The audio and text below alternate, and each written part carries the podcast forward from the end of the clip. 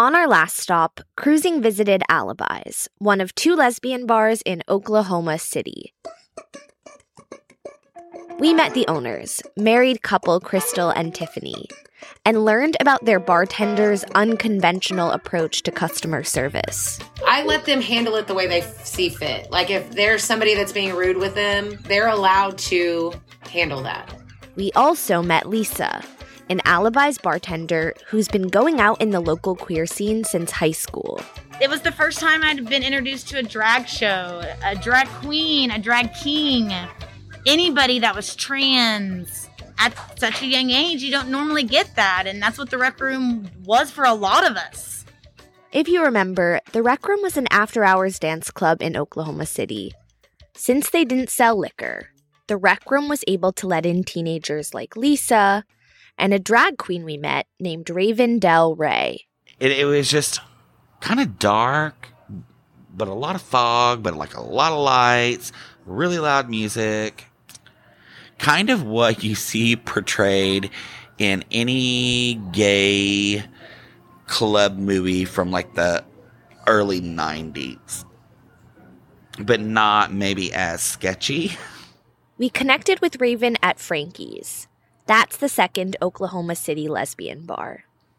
Raven started doing drag at the Wreck Room nearly 30 years ago in the 90s. Um, I was 15, and it was during a time where you had to get there early and get in drag there and get out of drag there, or people would bash you, or you could go to jail. Fortunately for Raven, she's always had an incredible support system at home. I always had really good friends, and I always had really good gay friends. And I think it's because, like I said, my family was always so open. So, like, if you were a gay kid, you could come to my house and not be judged. And so I think maybe gay kids flocked to me that way. Even before Raven had gay friends her own age, her parents made efforts to expose her to the queer community. I just remember from like the time I was like six or seven, there was always people who my family would take me to to like cut my hair or just bring me around other gay people because I think they kind of knew. And so I grew up around that. As Raven said, her parents just kind of knew their child was queer from a young age.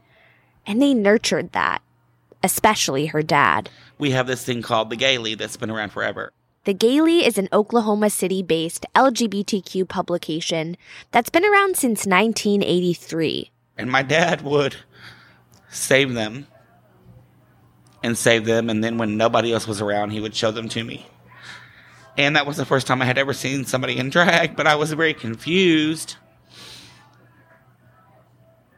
about my sexuality. So I also was going to like a therapist and did I want a sex change and all of that. So he kind of like, they kind of helped me through that. In fact, Raven's dad was the one that first encouraged her to go to the Wreck Room. Yeah. So my dad had um, a friend that he worked with who had um, a gay son in the military. And this was back in Don't Ask, Don't Tell. So it was very hush hush. Um, who was like two years older than me. And so on the weekends, he would come and he would go to the Wreck Room because he still wasn't of age. And I ended up working with him at a video store and told my dad. My dad was like, "Oh, you all should go to see shows at the Wreck Room on a Saturday night." Good evening and welcome to the Wreck Room, Miss Miss Wreck Room pageant. When Raven first saw the drag queens at the Wreck Room, she finally felt clear in her identity. I was like, oh, I can do that. And I was always like a choir kid, a theater kid, or whatever. So it was like my way to like express myself, but not have to change myself. So Raven continued going to the Wreck Room and was soon introduced to the show host at the time, a drag queen named Desiree Terrell. And Desiree was really good about helping new queens. And she said, okay. And she gave me a list of stuff that I needed. She said, come next Saturday. You can do late show, two numbers. Bring what you have. I'll do the rest. And we'll see how you do. It took a few tries before she landed on the drag name Raven Del Rey. I love the movie Showgirls, so I wanted to be Nomi. You can't touch me, but I can touch you. I'd really love to touch you. And I always loved Marilyn Monroe because I just felt some connection there. Because if a girl's spending all of her time worrying about the money she doesn't have, how is she going to have any time for being in love? So I was Nomi Monroe at first. And then they were like, mm, that's a little too literal and it doesn't really roll off the tongue. It's a little confusing, so change it. So then I changed it because of Edgar Allan Poe. I changed it to Raven. So it's just kind of like kept evolving until I got to Raven Del Rey, and the Del Rey came from um, Torch Song Trilogy. But, anyways, Raven, or Nomi Monroe at the time, must have done well at that first performance. Because I was booked on The Late Show for the next six months every Saturday. At the Wreck Room, there was an early show and a late show. At the early show, the crowd was made up of other underage kids. Of course, they played, you know, all the dance music. They did all like the, oh, those light things that they used to twirl and the necklaces and all of that. And so early, they would do like a nacho special because people's moms and dads felt safe enough to like drop their kids off at nine o'clock. And so the kids would meet and everybody would have nachos and all of that and just hang out. And then the show would start like at 10 and the kids were just so excited. And so instead of the kids giving us money, because they didn't have money really, they would give us tokens, and those tokens we could keep for the late show to turn into tokens for a soda or a hot dog or, you know, whatever, chips or whatever. While Raven enjoyed the free food from the early show, it was more like a warm up. Then there was a late show at 2:30, so all of the older people would come from the bars to sober up. And that's when the cash started flowing. It was like 20s and 50s and 5s and and we were like, "Oh my god." And we were like in tattered costumes and probably really bad Halloween wigs and whatever makeup we could figure out together. The energy would be so crazy because they're drunk. We're not. We're not understanding they're drunk because we haven't started drinking. So we're just loving it. And because they're drunk, they're giving us all this money. So we're leaving with all this money. And so to us, we're superstars. Like, we're rich. At 16 years old, sometimes you're going home with like five, six hundred bucks in tips. Like, it was crazy. Raven lived about an hour and a half from the Wreck Room. At first, she relied on rides from friends to commute back and forth. But after just six months of performing at The Late Show, that was no longer necessary. Because it was so popular and so busy, I made enough money to buy my own car at 16 so that I could, like, come every Saturday and do the show. And Raven still does drag every week to this day. It's been 28 years since that first show at the Wreck Room. Yeah, like I've been in drag since then, like every week or weekend since then. So I'll leave you with a fun fact about Raven. I hadn't even gone through puberty at that point, so that's 15, 16. I'm getting ready to be 43. I've never had body hair. Still, to this day in my life, because I've never stopped doing drag. This is Cruising, a podcast about the last lesbian bars in the US. My name is Sarah Gabrielli, and I'm traveling to each one of them with my two friends and chosen family.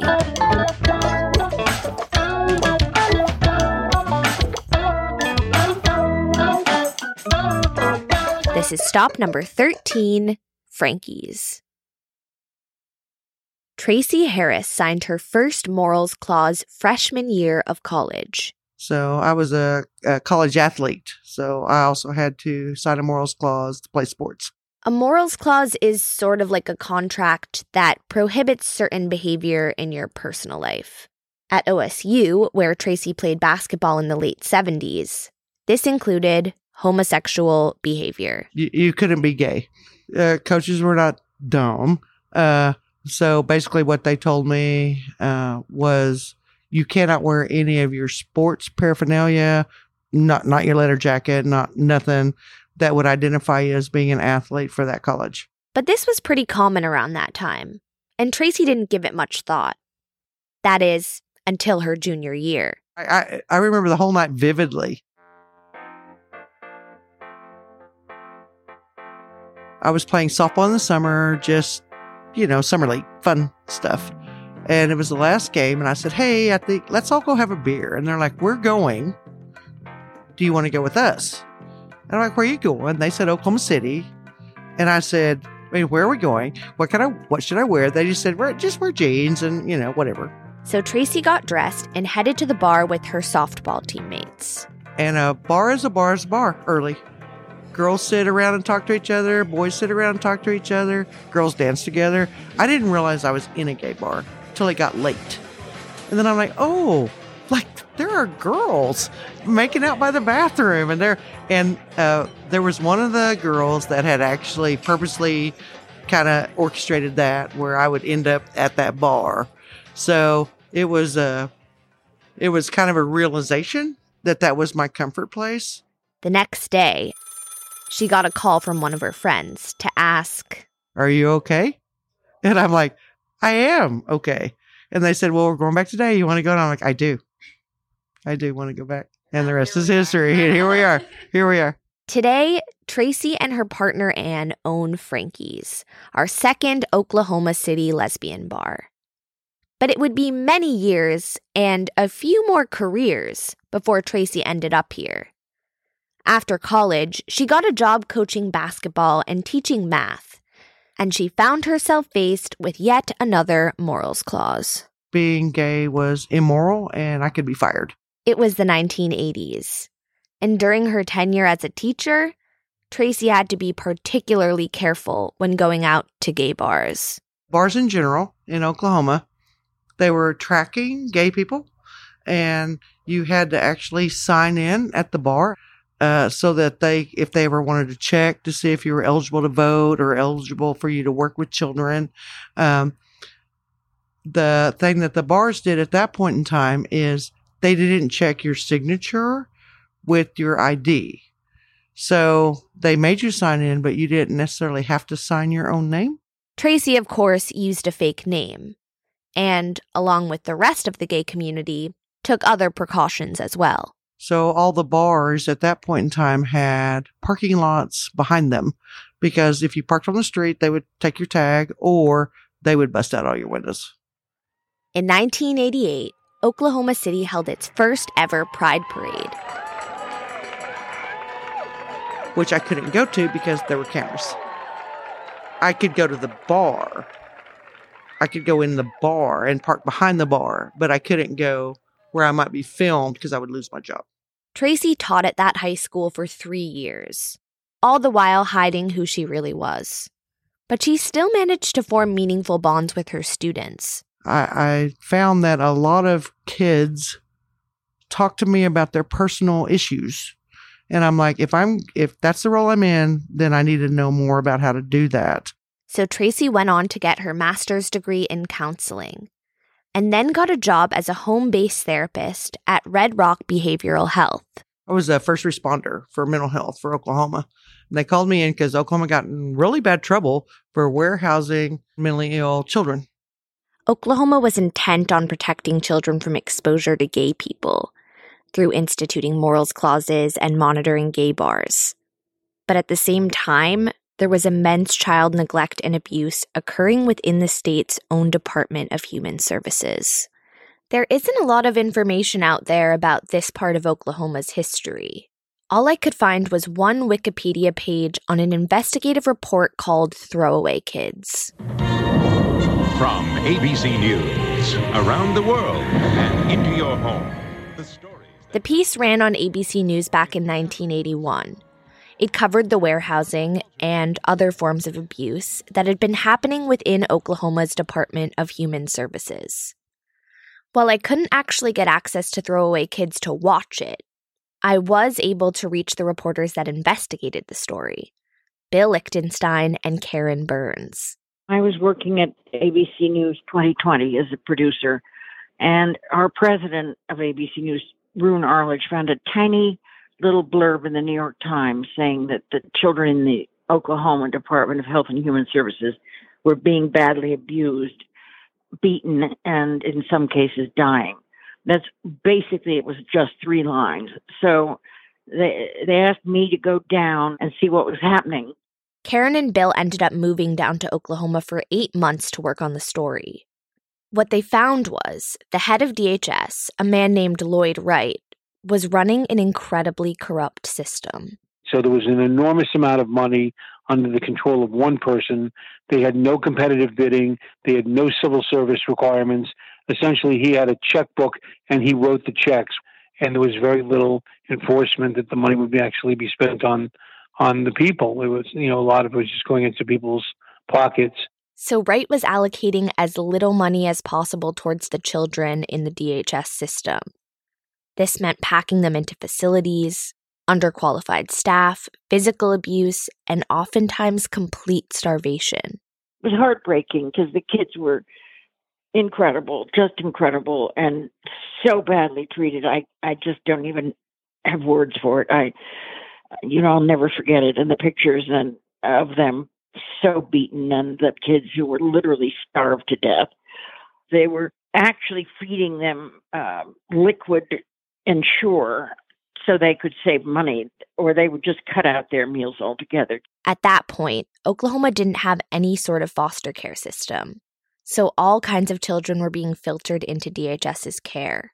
Really, if kids couldn't live at home for any reason, even if they were themselves abused or abandoned, they went to live in one of these old Dickens style orphanages, uh, these you know kids' homes, um, and they were essentially warehouses. But through all of this malpractice, DHS was really diligent about following one particular law. The extraordinary thing, which really allowed our story to take place, was in the midst of all of this, they required any violations of rules to be uh, carefully recorded on these abuse reports. So we were able to get a hold of thousands and thousands of pages of, of the most horrific kinds of abuses of kids by workers, you know, workers who were not qualified to be working with kids. And we reported it and we were able to bring about tremendous changes in that agency. After Throwaway Kids aired on 20/20 in 1981, Oklahoma launched a state investigation into its Department of Human Services. Lloyd Wright was forced into retirement, the warehousing facilities were shut down, and Oklahoma eventually instituted a foster care system which all paved the way for Tracy's position as a home based therapist at Red Rock Behavioral Health. She was the first person on contract for a pilot program to help reunite these children with their families. My job was to get with these families and help them figure out how to live together, how to live together, how, uh, how to work with the parents on how to take care of their mentally ill children. I, w- I went to court with with families quite a bit, and I just really I worked with them. Tracy was one of four home based therapists with Red Rock. It was actually a really high profile position because a lot of people were really angry that the DHS system had been overhauled. Yeah, they had kids that they didn't want to have to they didn't want to deal with. We couldn't go anywhere with without telling people where we were. So we were actually the first kids on the block to have cell phones the team got big, boxy 80s cell phones so that they could be reached at all times while on the job. And this was for good reason, because one of the original four therapists was killed by a client. They went to a home to try to work with them and were actually killed and they found them in the trunk of their car. It was it was dangerous and scary and super rewarding all at the same time. It wasn't all that different from being closeted. Tracy always had to be discreet about who she was and what she was doing. But there weren't any morals clauses at Red Rock. Tracy was finally able to be open about her sexuality. Red Rock at that time was a super progressive agency. But I remember I'd worked there for probably less than six months, and my boss came in at the time and said, uh, "You don't, you get to be you here." And don't you have a, a, girlfriend or a wife? And don't y'all have kids? And we're having this big company picnic thing and actually approached me about that. So i didn't come out to him. He actually called me out and it was cool. For the first time tracy could go to pride events and gay bars without worrying about losing her job. Though it's not like that ever stopped her before. Ever since that first outing with her basketball team, Tracy had been frequenting the Oklahoma City gay bars. One of those spots was Partners. which was Hoppin' Place. It was in the 90s. It, it was great. Everybody had a safe place. Women could go dance and and bring all their friends. A woman named Kay Thomas opened Partners as a lesbian bar in 1996 and then bought the bar next door and called it Partners 2. They were the biggest lesbian bars with like biggest dance floor and biggest crowd. Partners was always the place to go. That was Ann, Tracy's wife and the other owner of Frankie's. One thing about Partners is that it was very exclusively for women. Here's Tracy again. If you had male friends, it wasn't very comfortable for them. Uh, it started at the door, which is, you know, this is a lesbian bar, and who do you know here? And it was, it was, it was a great bar. It was, but it was very women friendly and not any, not very crossover friendly because they wanted a safe space for women. I, I totally understand that. A lot of the men's bars were the same way. They wanted a place for men. This never really sat well with Tracy. I have lots of men friends. I have gay men friends. I have straight friends. And I would have to pick where I was going to spend my weekend based on who I was going to spend it with. So if I'm, I was with lesbians, I had to go to this bar. If I was get gay men, I had to go to this bar. If I was with straight friends, I had to go to this bar. Like a lot of queer bars back then, Partners didn't do a lot of advertising. So for me, I didn't know where to go. Ann remembers discovering Partners a few years after it first opened. You know, it wasn't uh, something that was marketed. There wasn't a Facebook page or an Instagram or, you know, couldn't see where this place to go hang out with other women is. So it's usually by word of mouth. But once she found it, Ann became a big part of the Partners community. She got to know Kay, started running the Dart League, and helped out around the bar wherever she could. They needed a DJ one night. They're like, can you go up there and play some music? I'm like, okay. Um, and then you get stuck in it, right? And that's, that's a, another learn it the hard way. I'm not a professional DJ. I just like music. So it worked out. I would DJ that. I DJ for dance lessons when they were doing dance lessons. I learned to bartend and help them behind the bar. So we were just, it, it was a family environment. Ann and Tracy first met through the Dart League around 2010, though it would be another few years before they started dating. We both played darts, and there's always karaoke after darts. And we played those in the same leagues, so that's we met there. Um, we've known each other for a while, just in that same dart circle. The first time I saw her, she was singing karaoke next door uh, when it was still the women's bar. And we had always been chatty and friendly, uh, but never single at the same time. And uh, it corresponded in, tw- what's it, like 2014, that we were single at the same time. Ann and Tracy have slightly different accounts of how exactly they first got together. According to Ann, it started at Pride six years ago. Honestly, I said, How do I get on your list to date?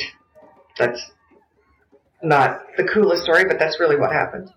Oh yeah, I knew she would go there. It, it it's not a list. Uh, it's just at the time what I called it was play dating. I'm between relationships. I don't want to be in one. She was known as someone who um, play dated. She was kind of the ego player type. That's why I said, "How do I get on the list?" Well, actually, she said, "I have something I want to ask you," and I was like, "Okay." And then I didn't think about it again until time passed. And I'm like, oh, it must be a bigger deal than uh, what did you have for lunch? And I uh, finally said, what What is this question you have to ask me? And uh, she said, how do I get on the list? How do I get a play date? And I said, for you, you just have to ask. And I was the last one on her list. the last one to make the list. Around that same time, Ann and Tracy started to notice Kay's business was drastically slowing. In its heyday, weekends at Partners were packed to capacity with a hundred people or so. Now, on its busiest nights, there'd be around 30 patrons, and on weeknights, there was more like 10. uh, we could see that the bar was declining. We were two of like the five to ten people that uh, frequented the bar. Where did they go? You know, because it used to be those two lesbian bars side by side were packed every weekend, and then like where'd they go? So, around four years ago, Ann and Tracy got a life changing phone call from Kay. I had just retired, and Kay called me and and said, "You remember when you said if I ever sold the bar to call you?" And I'm like, "Yeah, ten years ago. I I remember that." But uh, she said, "Yeah." She said, "I, I, I I'm just I'm tired. I want to sell one of them." And I said, "Which one?" And we talked about it, and then uh, I bought this bar in 2017. At this point, Tracy had actually retired twice. First as chief operating officer at Red Rock. Then she came out of retirement to run an assisted living facility. And I did that for nine more years. And then I retired again, and then that's when Kate called me. As much as Tracy enjoyed her retirement of golfing and lounging around, her and Ann couldn't pass up on the offer. We have been in that community and in that bar for years, the both of us, and I. She was just, she was older and she's had those bars for, like I said, decades. So she was tired. And we could see that she was tired. And like, we don't want it. She said she was just going to close. And we're like, no, no, let's not close. You know, so it was kind of a, we helped her and she, um, well, kind of helped us. So Tracy and Ann took over Partners 2. As a side note, Partners 1 is still running next door. It's now a gay male centric bar called Faces. But anyway, Tracy and Ann bought out Kay in 2017 and renamed their bar Frankie's. I always thought it'd be fun to have a bar, and I always knew that I wanted the name of it to be Frankie's. And I did I, I couldn't tell you why. And so I my mother's still alive. She's 91, going to be 92 in December. So I broke it to her gently that her highly educated daughter was going to be a bar owner. So I broke it to her super gently, and she finally said, "Well, so what's it?" When I finally told her that I had bought it, uh, she says, "What's the name of it?" And I said, "Frankie's." And she said, "Oh, you named it after both sides of your family." And I said, "I did." Uh, but her maiden name is Frank Franklin, and they called her Dad Frank. And my dad's side of the family, he has a twin had a twin sister, and her name was Frances, and they called her Frankie. So I don't know if my brain knew that, and I just wasn't conscious of it. But yeah, so I just always knew that was going to be the name of it. So Aside from the name, the bar hasn't changed too much since Ann and Tracy took over. The interior looks pretty much the same as it always has. It's a big open room with a long bar along the left wall, the DJ booth against the right, and a wooden dance floor in the middle. When we visited, they were set up to host the darts league the following two nights. There were four dart machines against the back wall, a fifth off to the right, and a couple of long tables were pushed together in the middle of the room. for Friday and Saturday, all those tables that are on the dance floor stage will come to the back, and it'll become a show bar. And then across the there we hang curtains, and that becomes the dressing room. So we do a complete conversion twice a week. About two years ago, Tracy built a gorgeous multi leveled patio in the space out back. She did it mostly herself, with the occasional help from a friend or two. I, I think I spent a couple of weeks on it, and uh, we still have our Christmas lights up because I like them. So if you if you want to come in and not sit with a whole bunch of people, you can sit in small pods. Uh, but also, if we have an event out here, that uh, it, it will seat uh, quite a few people. But the biggest difference between partners and modern day Frankie's is that Frankie's is all inclusive. While it's run by queer women and has a history of catering to lesbians, Ann and Tracy welcome everyone. We just wanted a place where all my friends could go at the same time, which has worked out really well for us. So we created an environment where we have trans couples, our we have trans performers, we have gay men in our family. We have drag queens, we have drag kings, we have queer things, uh, we have theys and thems, and everyone's there. It's a very diverse family. And that has made all the difference in building up their business. we already had those friends who were super supportive and then we branded it as such is that you are welcome here. You are welcome here no matter how queer you are or in what way, or you're just an ally. And like on opening day, we probably had 15 or 20 people come in and help us paint and rebrand of all walks. So we had some trans men, we had some trans women, we had a bunch of lesbians, we had some gay men. They all came in and helped us just get open. And then the we we we started out pretty successful for a brand new bar because we already had those friends and then they told their friends and there's a whole group of people that have a wide variety of friends. So I think it made a world of difference to let all those people congregate in the same place. But despite knowing how to build community, Tracy and Ann didn't actually know how to run a bar. They had to learn a lot of things the hard way. Just something as simple as like the credit card processing and the fees that you pay on that. Uh, but like our business grew so fast and so much, there wasn't a lot of comparison. Like I couldn't say, okay, how much inventory did you keep in the bar? Because our business, it's quadrupled and, and it doubled every year almost. So, uh, we had to learn how to, how to keep up with the, the volume of people in and out and what they drink and what do they like. But luckily, an experienced restaurant person soon stepped in to help get them on their feet. My name is Holly. Uh, all my friends here call me Hollywood. My pronouns are she and her. And I've been here since they opened. I was actually one of the first bartenders here. Holly stopped by to check out Frankie's shortly after they opened. That's when she first met Ann and Tracy. We had an instant connection, and I started talking to them about owning a bar, and they were like, We have no clue. And I've had a lot of previous experience in the bar and restaurant community. And I was like, Oh, you need help. like, you need help. And so I was like, So here's what I'll do I'll come work for you for a year at the time I had a I still do. I have a career. I was still going to school. And I was like, I will do a year with you to get you up to speed. And that's exactly what Holly did. When you build a bar business and you've never been in it, there's a lot that you need to learn. It's beyond cost, it's beyond inventory, it's the day to day stuff. Like, how do I run inventory. What does that really look like? Like, what is cost perspective? What is, you know, how do I advertise all that? And um, so I was like, I'll do a year with you. And I, I did a year, and then I cut them off. Holly usually goes to Frankie's with her partner, Smokey. And we met both of them the night we visited. Um, I'm Teresa Steed. Uh, they all call me Smokey. They've called me Smokey since I was 21 years old.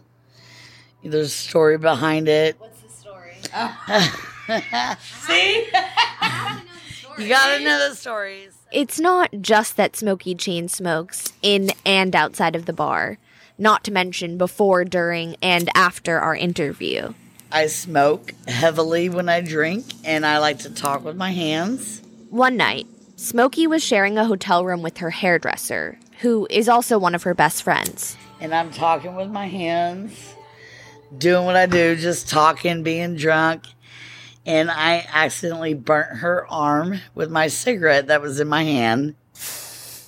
And she said, Smokey strikes again. And I was like, mother. And just from then on, it just kind of eh, like just everybody started calling me Smokey.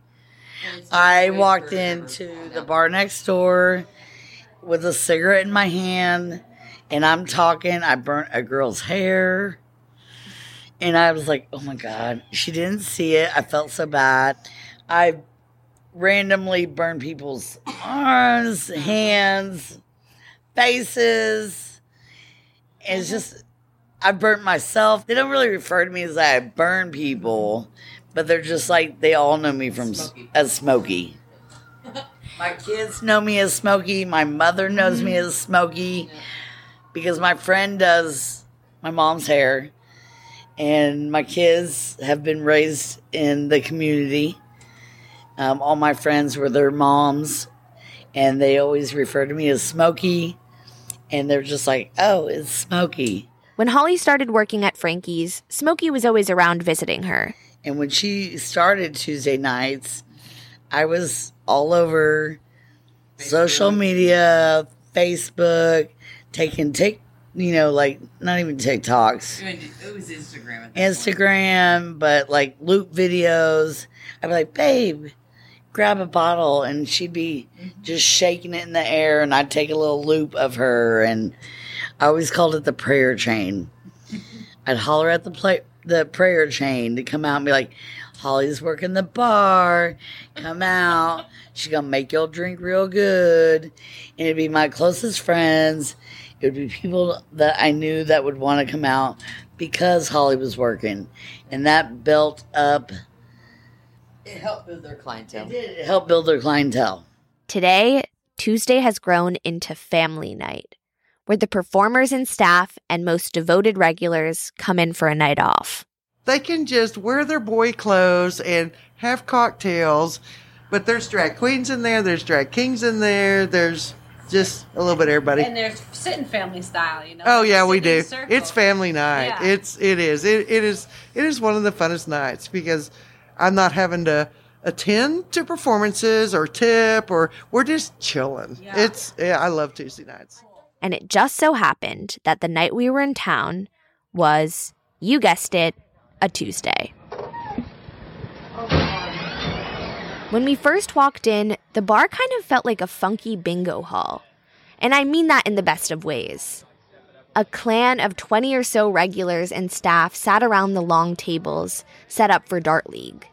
A lot of them were smoking because, if you remember from last episode, smoking is still allowed inside in Oklahoma. It was kind of intimidating to intrude on something as sacred as family night. But Tracy introduced us to everyone, and we were welcomed into the group with surprising enthusiasm. A drag queen named Chloe Diamond offered us a funky drink recommendation. Rachel, Sarah. Yes. Next drink you should try is a PBR coffee. What? With a shot of espresso vodka and caramel drizzle on top. Yes. I'm suspicious Yes. of that. It, it tastes Yes? like a Yes. Jamocha shake from Arby's. And about half of the group got up to play darts with us. I'm very bad. It's okay. We don't care. It's fine. All night long, everyone kept telling us we had to interview Raven Del Rey. Raven seemed quiet and reserved. She didn't jump up to meet us like some of the other folks. And everyone was talking her up so much, I was honestly nervous to approach her. More nervous than I had been the whole trip. But she stepped outside with me, and it was soon clear. She was just as warm and kind hearted as everyone else we'd met that night. For one thing, Raven loves her community at Frankie's so much, she gets pretty emotional talking about it. Sorry, I didn't mean to get emotional. Um, It's okay. I mean, is this ha- this is happy emotion? yeah, absolutely. yeah. As we mentioned at the beginning of the episode, Raven's been doing drag for the past 28 years. She's performed all over the city. I am your Prairie State's Entertainer of the Year, Raven Del Rey. But a few years ago, Raven was feeling disillusioned with drag. She wasn't sure if she wanted to keep doing it. Of course, you always have younger people coming up and things change. And I'm kind of a drag 101 type of old school girl. And they were wanting me to keep up with top 40 music and all. And that's just not what I do. And so there were moments where I felt disrespected or I didn't see eye to eye with certain bar owners. But then she started performing at Frankie's. So um, I had a friend who asked me to come and work a show with him. He said, um, It's a comedy show, it's a lot of fun, just come do it. And then after you do your comedy number, you can just kind of do what you want. And so that's what I did. And the next week, the owners called me and said, Hey, We know who you are. You've been around forever. We've always loved you. Um, come here and do a show. And do the show that you've always wanted to do. Today, Raven performs almost exclusively at Frankie's. It's different there. The environment is warmer, more supportive. It's a home. Like I said, I've worked in a lot of bars, not even in just this town, but a lot of other towns.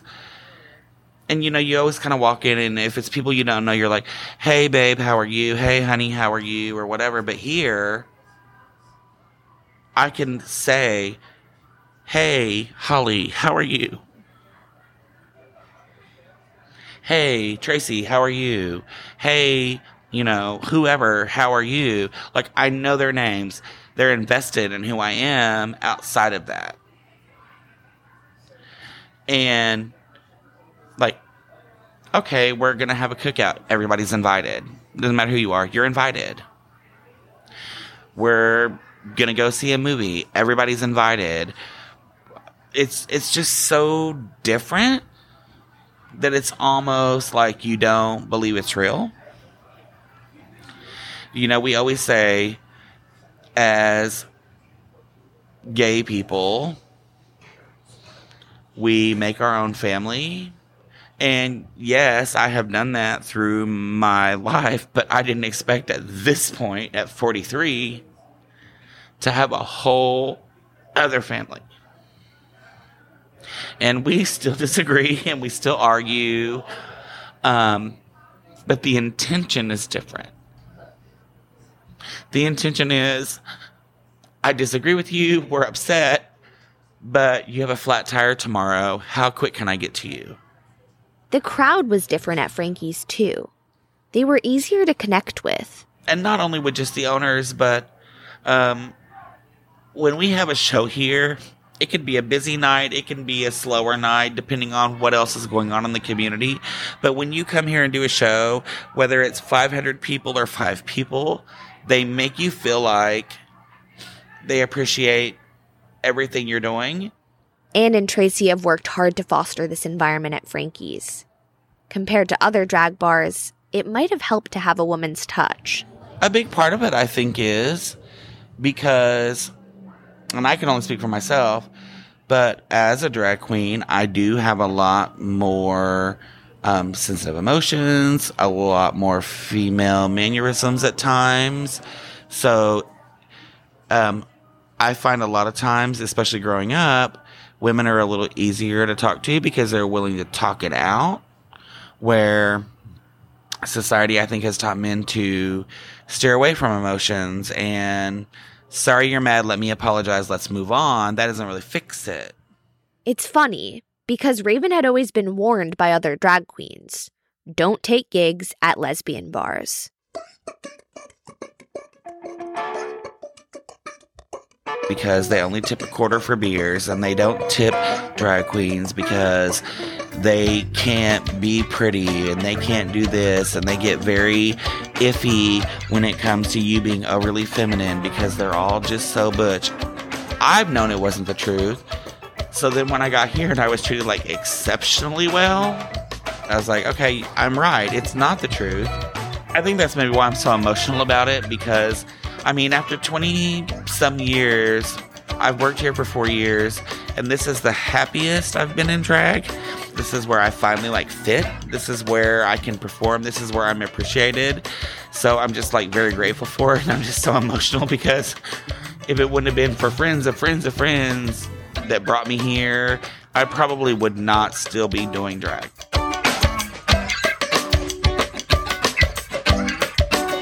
Cruising is reported and produced by Rachel Karp, Jen McGinity, and me, Sarah Gabrielli.